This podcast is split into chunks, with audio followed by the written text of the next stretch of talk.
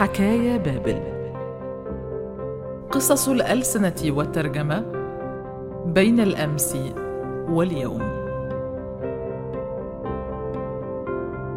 أهلاً ومرحباً بكم، أنا مها الجمل، وهذه متوالية حكايا بابل. كتب هذه الحلقة جمال المراغي.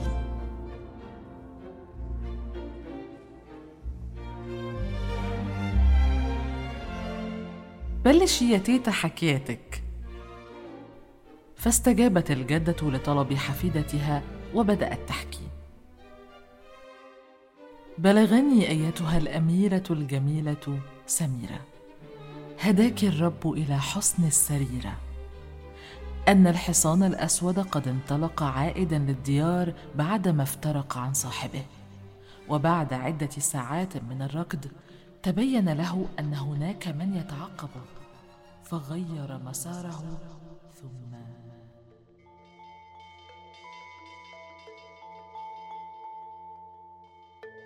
تسللت مع أصوات الأجراس إلى مخيلة البكر. الحكايات مزيج تشكل مما كانت تتناقله الألسن عبر الأسلاف، خير وشر يتصارعان دون هواده، تختلف أسماء الأبطال والشخوص وأزمانها وأماكنها التي ربما لا وجود لها في الواقع، لكنها جميعا تتألف حول الفكرة نفسها والمشاعر ذاتها. أرحب بكم في بيت عائلة العتيق بعكا حيث كبرت. أنا سميرة، ووالدي الطيبان قيصر عزام وصنعته حداد، وأولمبي بوري، وأصولها من الناصرة الحبيبة. وهؤلاء إخوتي سهيل وسهيلة وعبلة وسهام.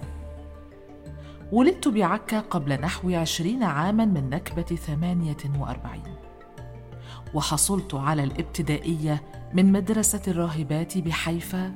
و... توقفت سميرة عن الكلام بعدما سمعت صوتاً قادماً يقول بفرح كبير: معلمتي.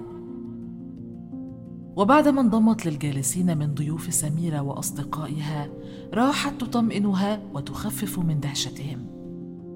لا تجزعي ولا تجزعوا جميعاً، أنا تلميذة سميرة عزام في مدرسة الروم منذ ثمانية وسبعين عاماً. كانت حينها في السادسة عشرة من عمرها، ومع صغر سنها كان علمها غزيراً وثقافتها كبيرة أضعاف هذا العمر. كنت من أوائل من انضموا لفريق الكشافة الذي أسسته معلمتي، وبعد عامين فقط أصبحت ناظرة للمدرسة، وجعلت مني مرشدة للفريق ثم قائدة له. أيها الحضور الكريم من كتاب ومفكري الوطن العربي ومحبي معلمتي، لم أكن وأنا في الجوار قريبة منكم لأفوت هذا التجمع الفريد والالتقاء بها وبكم أخيراً وبعد طول انتظار. دعوني أحدثكم عما أعرفه عنها، فهي لن تقوى على ذلك وإن جاهدت نفسها، تلك طبيعتها. كانت شابة حالمة لا تمل من السير على شاطئ البحر تقرأ، بينما يتبعها عبد الوهاب بصوته وهو يشدو أغنيتها المفضلة، جفنه علم الغزل.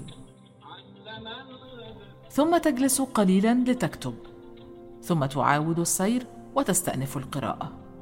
حثتنا على القراءة، وأن نبحث عن ملكة الإبداع فينا، وأن نكتشفها بممارسة الأشغال اليدوية والتمرس على كافة أشكال الفنون والأدب.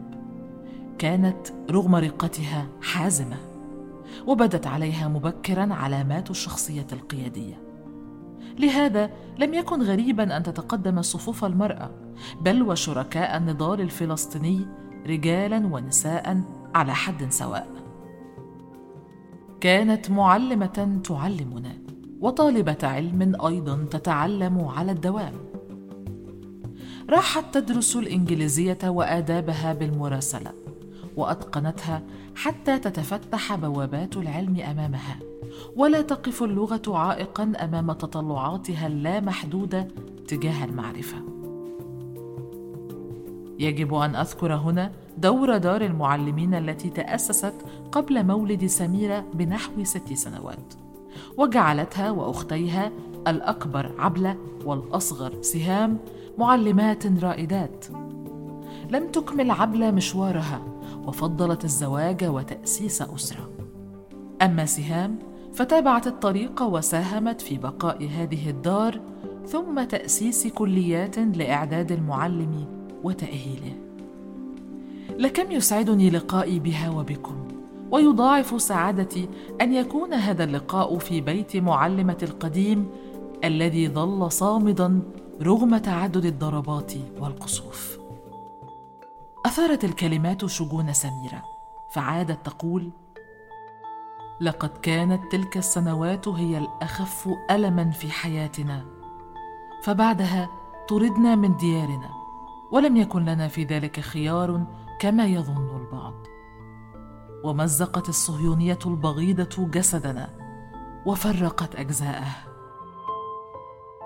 يقاطعها الناقد المصري رجاء النقاش متعجباً: ها أنت، ونحن نبغي أن تتحدثي عن نفسك، ما زلت بعد كل هذه السنوات تغلبين المشاعر العامة على العاطفة الخاصة لتخفي عن الآخرين همومك وتعيشي في همهم. لم نأتي اليوم للحديث عن معارك الوطن العربي، وإنما عن سميرة عزام التي صدمتها الحياة ودفعتها للنضوج مبكرا، فبدت أمام أسرتها المنكوبة متماسكة وشجاعة، تحبس دموعها داخلها وهي تنتقل معهم إلى بيروت. ومن هناك حملها إعلان عن وظيفة معلمة إلى العراق. عملت بالحصة في مدرسة الإناث بمدينة الحلة بعدما كانت ناظرة مدرسة في عكا، لكن إمكانياتها الأدبية والثقافية الفذة أهلتها لأن تقارع الكبار، وتعرف كتاباتها القصصية والمترجمة طريقها لكبرى مجلات زمانها، الأديب والآداب في مصر، لتكتشف بيروت قدراتها الصحفية ثم صوتها العذب والمميز، فتعود إليها وتبدأ مع انطلاق إذاعة الشرق الأدنى مسيرتها كمذيعة ومحررة. كانت نقلة نوعية مفاجئة تستدعي الانتباه والتأمل يا سميرة.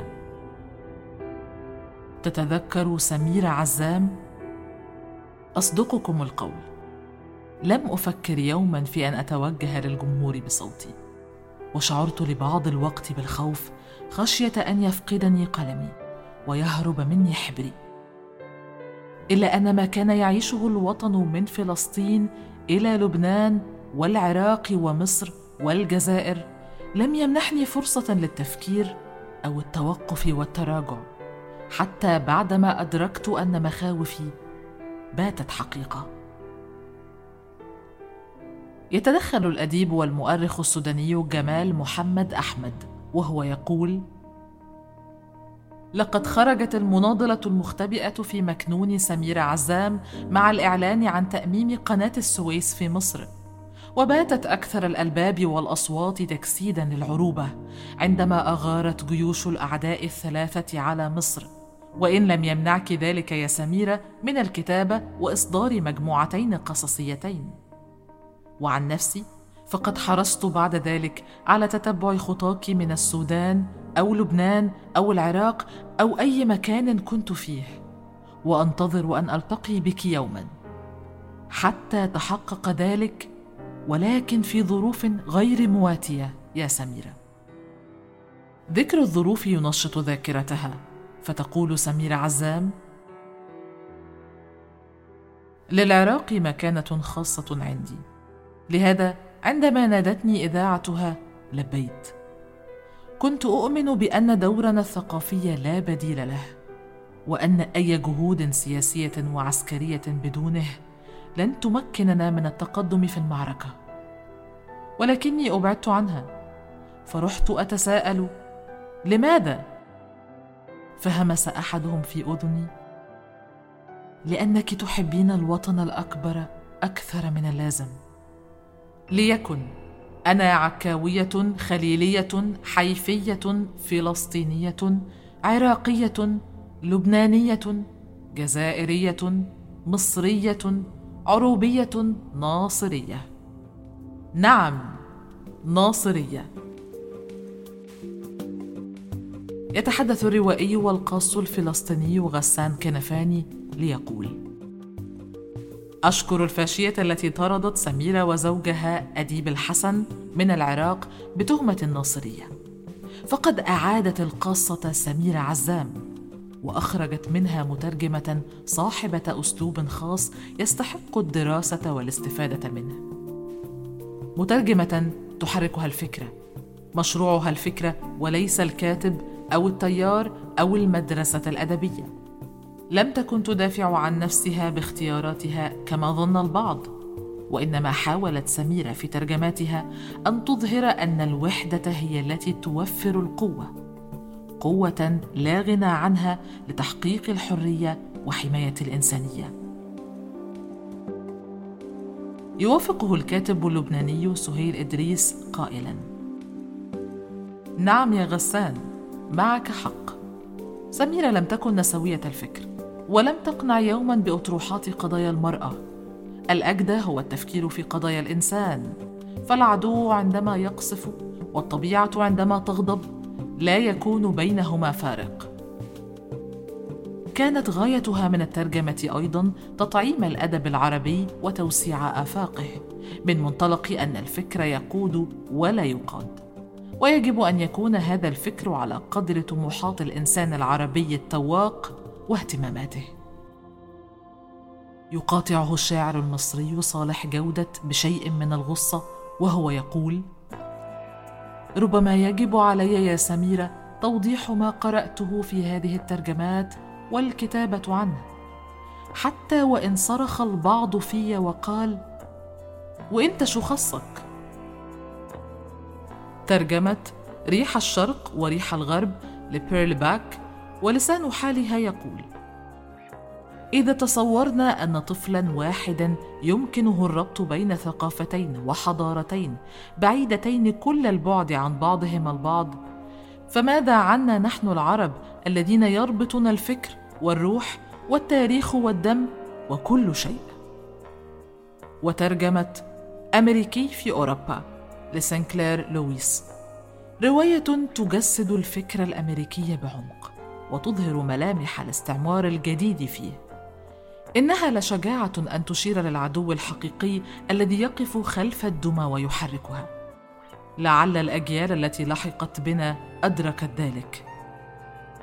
وترجمت أهم أعمال جون ستاينبيك واختارت لها عنوان حين فقدنا الرضا بدلاً من شتاء الأحزان، وعنوان آخر بين السطور كما تدين تدان، يحمل تحذيراً وتهديداً معاً لكل من دفعته الأطماع إلى محاولة الاستئثار بالقوة وحده، وهو لا يدرك أن القوة الحقيقية في الوحدة.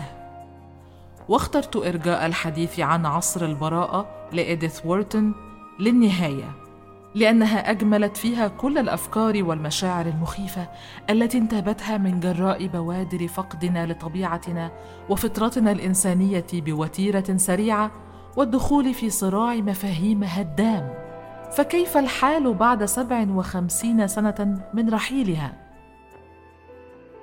تبتسم الأديبة السورية ألفا الأدلبي وهي تتذكرها قائلة: كنت على عجل من أمرك دائماً، لم تنتظري عودة أمك للبيت حيث الونس والدفء، وخرجت من رحمها على مشارف عكا، وبعدما شهدته حياتك من أحداث متواترة وذكريات لدى كل من عرفوك بصوتك ومن كلماتك وليس بلقائك فقط، وخمس مجموعات قصصية ورواية لم تكتمل واثني عشر كتابا مترجما،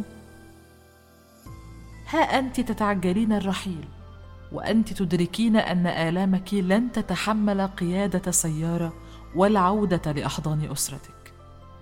قادك القدر إلى حيث ولدت ليتوقف القلب هناك بعد شهرين من طعنة يونيو عام ألف وتسعمائة وسبعة وستين، وقبل أن تتم الأربعين بشهر واحد. لم ترحمي قلبك وحملته أكثر مما يحتمل، وأذكرك بأنك اعترفت لي بذلك في آخر لقاء بيننا، أتتذكرين؟ تتذكر سميرة عزام: إن قلبي أضعف من أن يحتملني، فأنا لا أترفق به، أحمله دائما أكثر من استطاعته. ستأسفين علي يا ألفة، لا كصديقة فحسب، بل كرفيقة حرف لم يتح لها قصر العمر أن تعطي جل ما أرادت.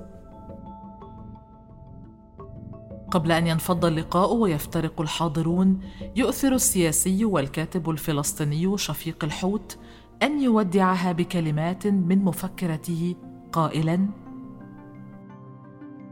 كانت حياتك قصيرة كقصصك، كلماتك تفيض بالحياة والحركة، تبدو بشراً من طين تلفحته روح متمردة من نار، تأبى الظلم وترفض الظالم، وطيوراً تسارع نحو هدفها دون خوف أو تردد، وفي كل غاراتك يا سميرة تنتصرين فتنتصر الفكرة. وحتى عندما يبدو أنك خسرت ونالوا منك، فإنك تتركين في القارئ حافزاً ينتصر لك، فاستعادة كلمات قصصك وترجماتك ستوقظ العروبة الكامنة بين ضلوع أبنائها، والعروبة ستقودهم إلى الحرية. ها هي حكاية اليوم مع أبناء نوح تصل إلى نهايتها. نلتقي في القريب مع حكاية جديدة. سعدت بصحبتكم. حكايا بابل. رئيس التحرير: عائشة المراغي. الهندسة الصوتية: أحمد حسين. المنتج الفني: شهرزاد.